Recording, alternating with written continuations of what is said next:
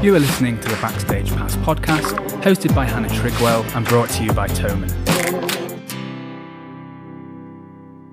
Hello, Will Dewsbury. We've known each other for a number of years, and to give a quick introduction to the viewers and the listeners of Backstage Pass podcast, you are, as I best know you, a session musician, touring musician, and more recently a scientist, but we'll get into that a bit later on.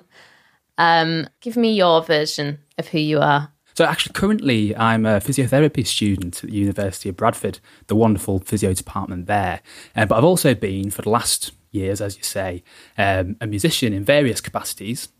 So, live work, studio work, and that's how we met initially in terms of the session Yeah. side of things. But also um, some teaching as well. So the classic sort of portfolio career of doing lots of things to make ends meet, so to speak. Yeah. Um, so yeah, the teaching, the session work, um, and the uh, the ever uh, how would you describe it? Interesting and wonderful world of the um, function scene. Let's say the Ah, function circuit. yes. So big varied um, I suppose plethora if we're allowed to use big words um, of, of things um, over the years Yeah. And basically what's happened recently is I've had this opportunity um, as part of my studies to try and address a, an interesting question, which is can music be a form of physiotherapy? And so all these things have kind of converged over a period of time. Um, and yeah, it's really exciting and I'm, and I'm really enjoying where I am with it all at the moment. Well, I mean, I find it interesting. I find it Um, interesting. we'll see. I mean, we'll see if everybody else. does. I don't know much about it, but I do find it interesting. But if we go back to when you first started being a session player, how did you yeah. get into that? I was at Leeds College of Music, um, and at the time I was involved in a lot of different bands, um, recording in a lot of different places. Um, and actually, we first met exactly through that sort of um, intermingling of circles. Yeah. Um, and so, really, it was a it was sort of fortune that I happened to um, be in those sort of circles and, and got those first jobs with you. And then from there, when you're touring and when you're around, you meet other people, you meet different artists. Um, and fr- from that sort of point of view, you then um, take on additional work. Um, so that was a really good sort of um, intro that I had into uh, doing that sort of thing for, for a living, for a career. Yeah. Uh, and actually, um, most of that, for me at least, was, as I say, fortune. And I, I've had this sort of, I suppose you could call it a bad habit or personality trait of being quite passive generally. and I, I don't necessarily seek opportunities, perhaps in, Right. in the way that would be a really good sort of idea for people to do. And so I was just, just very lucky, baby, basically, to be able to um, make those contacts initially. I think And so, being a very skilled player, you you almost didn't need to try as hard to seek the opportunities because I think you were quite in demand. I know you're a very humble person, but you Will is a cringing in my seat. yeah. Will is I'm a so very Will is a very skilled guitarist and I remember because I was looking for a guitarist, wasn't I? This is years ago. Yeah, This is like this is a long time ago. Is it like ten years ago? It's probably if yeah around that around that sort of figure between eight to ten years, I'd say. And I was working with a, a producer, and, and I said, Do you know any guitarists? And he said, There is this one guitarist, but he's really busy. He's in loads of different bands. Um, so I was under the impression that you wouldn't be able to do it, but you were like, Yeah, let's just do it. And then, and then I remember meeting you and being like, "So, how many things have you got going on?" Trying to see if you had capacity to do do like some session stuff for me and like touring. Um, and you were like, "Well, I'm in, I'm in these like four function bands, and I'm, I'm doing these like three other projects, and then I've got this other project." And I was like, "Wow!" Like to sit to, as someone who's passive and not looking for opportunity, it was you were very busy, very busy guy. Well, that that is true. I think, and a lot of that was being in the right environment. I think. Yeah. So, like, you say, like skills are an interesting thing. So I always think that skill is a necessary thing, but it's not always sufficient. Yeah, But if you have a certain amount of skill and you're in the right environment, Mm-hmm. and these things tend to be additive, and when you st- you're, in, you're in one band, someone knows somebody else, you end up in another band, yeah. and before long, it it appears and actually is the case that you that you're really busy. Um, and yeah, I remember being very very tired. at that time. Yeah. And I, I think I'd bitten off a little bit more um, than I could chew Yeah, at the time, and sort of gradually prune that down to you know the, the, the sort of priority projects, I suppose. We did a lot of stuff in terms of um, some early videos, in terms of the YouTube type stuff that you did initially, some of the cover versions, and eventually moving in through to some of the original material. I had a really great time, sort of working on that alongside you, and then um, obviously, met, come um, on, yes, obviously, obviously, um, yeah, and then and then through that, um, we both met actually a really nice guy called Nick Howard who Yeah. um, was was touring. Um, with us on, on several tours, both here and, and over in, in Europe as well. he was the winner of Um, the Voice in Germany, wasn't he? Yeah, yeah. Um, really lovely guy, Mm. really, really positive attitude, really, you know, actually really, I know it sounds really cheesy, but quite an inspiring, Yeah, absolutely. do you know what I mean? Yeah, quite an inspiring human being. And, um, and obviously very good at what he did. And then I had the opportunity then to go on a few um, sort of adventures around Europe with Nick, doing some touring there. yeah. And that was mostly live work. Um, we actually did a, a live album for that. Um, I forget what it's called, but it's it's really good. Worth checking out. and um, so yeah, so and then fr- and from there, I sort of basically really just stayed with with you guys as a I don't know how you'd define it. Really, is not really a permanent fixture as such, but like a, an ongoing session role, if that makes sense, rather than um, doing a lot of different things with a lot of different people Yeah. um, it was it was fairly focused at that stage, um, and yeah. So and obviously we met. Well, I met Ben. Um, I think you've had on the the show previously. Yes. Um, so Ben Matravers, the producer. Yeah. Yeah, and um, and so I ended up doing some stuff within uh, the studio, his studio, Yeah. with him, and that's most of the studio work that I've done. So most of the things I've done session wise have been live based, Mm. and so it's been, it was really good to get some some experience within a, a studio setting as well. What do you prefer? Um, because I'm a perfectionist and I really struggle with letting things go. So in the studio, you're under the microscope Mm. and you notice every little tiny thing that perhaps other people won't notice, Yeah. perhaps they will. And I just cannot let that go. I know rationally that I should, Yeah. but I just can't. Yeah. And so I love I love the end end result, the end products of of studio work. Um, but I have to say, live work there's something there's something to the energy of the the audience and Mm. and the the fact that it's it's there and then it's gone and it's done. Yeah. You know what I mean? Yeah. Uh, there's something about that. that I think that you get really, more really like. closure almost, don't you? Sometimes from that. Yeah, yeah. Unless you do a live album, in which case you actually can hear it back for all time. yeah. And for the studio stuff and the live stuff, I've seen you use the same um, kind of kit setup a few times. yeah, yeah. Was kind of like a, a suddenly a new interest of mainly yours, but I was just looking at your kit going, what is that? That's like a game changer. But so we, I think you had a, a huge pedal board at one time. Yeah. Um, I think with me, you you took a very condensed version of that pedal board around Europe, but the the thing that you graduated or like upgraded to was incredible. So tell us about that. Yeah, so yeah, I did have a, a gigantic pedal board and maybe used about three of those pedals. As every guitarist knows, you probably go through that phase at some point. Um, and basically, I transitioned away from that and towards um, a unit called the Axe-Fx, which at the time I think was, I don't remember exactly when it was, but it was fairly fairly new. Yeah, it Um, was. And Yeah. basically, yeah, yeah, yeah, and and basically it, it allowed a lot of flexibility in, in terms of being able to create sounds, store sounds, and um, I would say have them at your fingertips. So it's not really at your fingertips, the the tips of your toes, I suppose, when you're uh, tapping on the pedals, and um, and yeah, and you could create some really really interesting sounds, and the quality of those sounds was such that you really in a live setting especially it was really tough to tell the difference. And it removed the some of the variability in terms of um because at one stage I forget the amp I had I think it was a, a Mesa Stiletto which was great Yeah. when you had the settings just perfect. But it seemed to be like really variable in, in different venues. And this this unit really got rid of all that. And it was just it's going to be the same every single time and it's going to sound great. Um and usually it did Yeah. so yeah, and then I've I've never really looked back with it, and also it's a lot smaller and easy to carry around. Yeah. So from a laziness point of view, that's also Yeah. a good thing.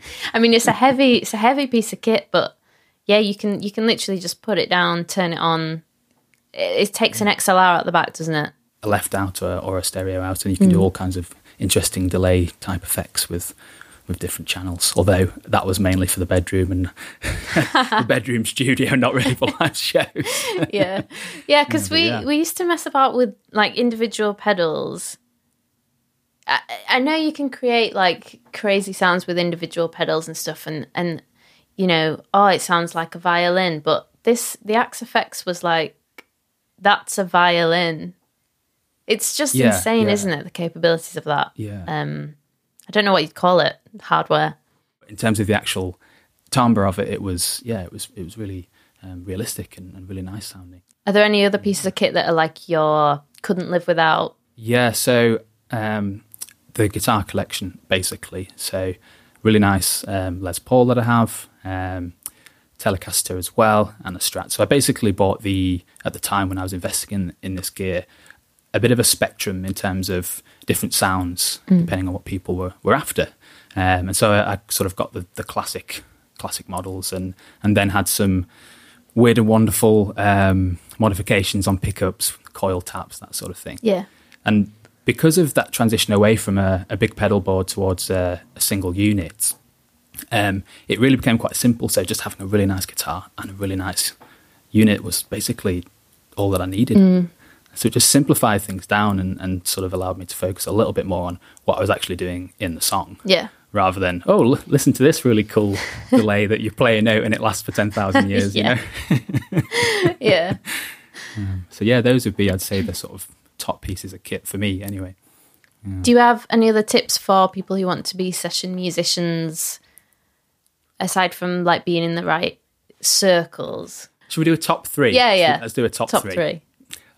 Right, I've got to think of three things. No, so the, the first one I would say is being um, proactive with generating leads and generating jobs. Uh, so actually, yes, I know I mentioned about being in the right environment, but actually trying to put yourself in the environment if you're not in it, or maximize on actually speaking to people and networking if you already happen to be in that. And then the second one relates to that. So I would see that as a kind of binary pass fail. Did I get the job or did I not get the job? Mm-hmm. I got it, great. I didn't, bad. If I'd looked at it a little bit more developmentally, I think I'd have had a bit more success with it. So, for example, I would play hours and hours of guitar every single day. And if I couldn't do something, that was fine. That was okay because I knew that in a period of weeks I would develop the skill set or months, depending on what it was, and I'd get there. And I think having that sort of attitude and outlook towards actually generating work and generating jobs is, it would be a healthy thing to do. Yeah. So you not only are you saying, did I get the job or did I not get the job? You're evaluating and reflecting, how well did that go? What things could I improve on? And so you're getting better at the skill of networking, the skill of um, lead generation. Right. So that would be sort of one and two, um, which is kind of one, but I'm going to call it one and two because then I don't have to think of one more. Um, the third one Yeah. would be looking after your general health. Okay, so you've got to be in the game for a, a long period of time to have success. Okay, and there's a there's a little acronym or little mnemonic you can think of, which is SNAPS. And SNAPS stands for sleep, nutrition, alcohol intake, physical activity, um, stress, and smoking. And you could put these on a bit of a scale, okay, or a bit of a, a seesaw. And some of these factors are going to lead to improved recovery, and some of them are going to lead to um, decreased recovery. Whatever it is that you're doing, whether that's practice, um, physical training, whatever, that always has to pass through the gate of recovery. So if you don't have those factors in check, whatever you're doing is going to be less optimal than it could be. Yeah. So I think to sum it up, be proactive, see that as a developmental thing, and take care of your general health to maximise those two. I would say if I had to sort of be brief about it, uh, Yeah. which I'm not very good at doing, that would be that would be my sort of top three tips. Let's say. It's really hard to follow the sleep and the nutrition part of that while you're on tour, isn't it? Definitely. It's about a recognizing that and b thinking that just because you can't optimize it doesn't it doesn't mean you don't can't do anything about it. Yeah. So you could always do better even if it's not perfect. So yeah, you're not going to get 8 hours of quality sleep and, you know, no blue light after a certain time Yeah. and all that kind of stuff. But you can still try and be as regular as possible. Yeah. You can try and minimize that late night scroll through after the show to see, you know, What's going what on. people have been saying. Yeah. Um, because that again it's not just the the interface of the phone; it's also the the thought process of uh, you know what has this person thought? Yeah, because you can't person said? change that after the fact. It's not going to Exactly, matter what time you look at that, so you might as well look at it in the morning. Yeah, exactly. And, and these things are like they all make logical sense, but they're difficult to do a lot of the time. Mm. Yeah. And and to be honest, if the goal is the best show that you can possibly deliver, Mm. if that is honestly the goal, then everything that contributes to that should be a priority on tour, really. Yeah. And this is why I say it's a bit hypocritical because I certainly didn't do that for large parts of my career.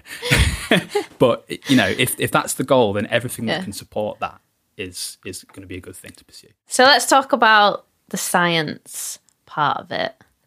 Um, Okay. I'm not really sure where to start with this because this is not my speciality, even though I'm very interested in it. So, Okay. could you explain how you went from music to physio? Yeah, yeah. So it seems like a bit of a big, big jump. So, so as I mentioned, I was doing this sort of portfolio career with lots of different hats on. Mm. And you're still doing And a lot of the- session work for me as well, aren't you? So yeah, exactly. like- So I, I'm. It's still like it's still going on. Yeah. But it, obviously, the, the the balance of things has, has shifted a little bit now. Yeah. Whereas at one point it was 100% music all day, all night. Well, not all night, but you, get Well. it was you know. yeah. well, sometimes it was, yeah. Um, so yeah, so whereas now it, it's definitely um, shifted, and there, there are a few more different hats that I that I wear, and and one of those over the course of years was um, I ended up doing a personal training uh, qualification, and I've always been interested in um, in martial arts and physical conditioning, and um, and so it, it seemed like a bit of a natural um, transition because I was doing a bit of teaching at the time as well. Yeah.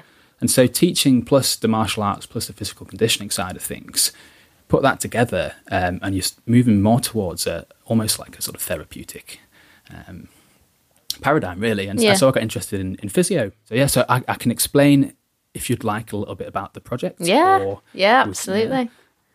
Okay, so So it's music as physio. yeah, so the, basically the question that we're looking to answer is: Can music be a form of physiotherapy? Just by And listening. it's a, so this is where the definitions are going to come in. So Okay. there's basically broadly two pathways. So there's music as what's called adjunctive therapy. So an, an adjunctive therapy is something that you would add to the mainstay of whatever it is you're doing. So let's say you're doing an exercise program. Traditionally in physio, you might also do some ice, you might also do some heat. The ice and the heat, although there's questions about how effective those things are, are adjunctive to the exercise. So music can function like that. Yeah. So music listening could potentially be part of that. And then the other side of it is music as direct therapy. So that exercise regime we just talked about, the a music um, sort of a, a therapy constructed from musical means could replace either part or all of that int- uh, intervention. So by way of example, if you have an individual with low back pain, the exercise regime could be partially replaced by placing drums at different heights and having them hit the drums in order to externally cue and create the movement that you're after, um, that you've decided is going to be, be beneficial for that particular individual. And so that's a direct therapy. Right. So we have these two sort of broad streams. Um, and so the interesting thing about it all is it sits into this nice little schema um, where we have, so if you imagine like a triangle, we have a, a task, so whatever that happens to be that someone's trying to achieve, uh, which takes place in an environment and it's carried out by an individual. So the environment can have a, a large effect on your motor output, so the way that your muscles and nerves work, for example. Uh, You know this if you've ever like walked or run on sand. There's a reflexive change in how you actually um, Yeah. move and how you operate. So, so music as adjunct fits quite nicely into that. So it's a part of the sound environment, you could say. Okay. So the sound environment can affect it that way. And then music as direct therapy feeds into the task component of that. And then, sorry to bore you, but the very last thing in terms It's of not. having a bit of a, It's not boring. I know I'm just chatting and chatting and chatting. No, it's so good. please feel No, free it's to good. Come on. Um, and then the other thing to take into consideration is that music can be full pieces of music, or it can be musical elements specifically that you're using. So things like rhythmicity, um, amplitude, even just qualities Okay. of sound. Of, yeah, frequency, amplitude, timbre, envelope. All these things can be used to produce um, different effects, mainly within the brain and the neurological system Yeah. um, which can then sort of change how a person moves or um, can potentially help in their rehabilitation. So that's a sort of potted overview Okay. of some of the direct directions that we're taking with it. Right. I mean, this it sounds like something that could really have a lot of applications. Yeah, well, and then if you look at the literature, a lot of it already has been um, studied in specific populations. Okay. Um, so there's a there's a, a modality called uh, neurologic music therapy, and some of these things have been used, for example, in um, a Parkinson's patient cohort, um, where some of these patients have difficulty um, with rhythmicity, with their walking gait, Yeah. stride length, things like that. And when you add external pacing to that, so like a metronome or even potentially a piece of music, you can actually do things over time, like um, improve their their gait parameters. And this has been looked Wow. at um, already. So, um, and there's variance in the literature, obviously, Yeah. as there always is with these things. So, our, our sort of task, or my task, is to try and draw this together into a bit of a an overarching theory as to in the different areas of physio how how we could apply um, music and elements of music. And so, yeah, I find it quite interesting and exciting, Yeah. and um, we're looking forward to to see where seeing um, seeing where it goes. Actually, It, it's hard, isn't it? Because music's so subjective. So I guess if you play one Yeah, kind of music that you think would be relaxing to someone, it might not be. It might not someone evoke else, that yeah. in someone. Yeah. That, that's why I suppose why the, some of those musical elements are quite useful because they tend to be a bit more universal. So ryth- Right. rhythmicity, something like that, you know, tempo, those kind of things. Yeah. Although even then, there's some differences socioculturally in terms of beat perception as well. So Yeah. it's kind of yeah, there will be some variation, and that produces some really weird and wonderful findings Mm. about you know listening to certain pieces of music affecting you know the immune system in a certain way. And it's like it's really difficult. The hard thing about that is if you know if it's a single study, it's really difficult to to sort of um, pay a lot of attention or take those results really seriously, even though they did occur. Yeah. Because, like you say, it could be partly based on preference of of listener, or almost all based on preference of listener. Is, Yeah. is- True. and it's going it's going well. I think I think the difficulty be will be trying to actually come down on a def- definite conclusion Right. because the conclusion might well be there's not enough evidence, which is always a Okay. disappointing uh, conclusion if you're biased towards a subject like me, which you shouldn't be, by the way, as if you're Yeah. researching. Um, so yeah, so it's it's trying to extract all the different information from the from basically as many papers as possible and synthesize that. I suppose if you don't get the answer that you want, you can always go and play yourself a sad song on guitar to yeah, that's true. to, to wallow. See, it's in. true. I'm even more sad now. Yeah. What is your track of the week? Mm, I'm I'm really liking um, generally not a particular track, but um, Olafur Arnalds. If you've heard of that, uh, Olafur Arnalds, he's a, an Icelandic composer, No, I haven't Um, actually. and um, lots of really beautiful sort of classical, um, almost like ambient landscape type pieces. And I, and I say I don't have a particular track because I sort of have it on Yeah. almost continuously when I'm when I'm reading. So that would definitely be a, a recommendation if you haven't heard of. Um, I'm probably saying his name wrong. Um, so yeah, Olafur Ol- or Olafur would Olafur say would be Arnalds. my Okay. Artist, I would say of the week on the track. So yeah, check check that out. Really good stuff. Um, Nice. What is the best lesson that you've learned in your career so far? I would say the best lesson that I've learned is always be personable, always make good relationships. I would say it's probably the best lesson that I've learned, which is that, and that will take you a long way, assuming that you're good enough to be there in the first place, mm. you know, from a skills point of view. So, yeah, I would say really work on developing your relationships with people. I remember in in the van. The, I say the van because there's one very memorable van that we were that we toured around Europe in. The seats folded down, didn't they, into into a bed, and there was like a Yeah, wasn't there yeah. a hob in there and a sink? Yeah, I think it was meant to be self sufficient, but this is going back a long time now, so I don't remember Yeah. exactly. I remember one time um, my former manager just looking back at us, sat in the back, and and she just was raging because I mean this this is going back like eight or nine years now, I think. Yeah, Um, yeah. and we we were just so tired and done that we'd folded the chairs down into the bed and decided that that we were gonna have a sleep which is Yeah. so, which was so illegal obviously because the van was driving along and i just i just remember being asleep and waking up to her going what are you two doing I remember having a discussion with you in that van about um, trying to bring yourself out of a mood Do you remember this? I do, yeah. I don't remember exactly what the context was, but I remember we had that conversation. Yeah. We, I think we'd both we'd been on this tour for a while, and we were both.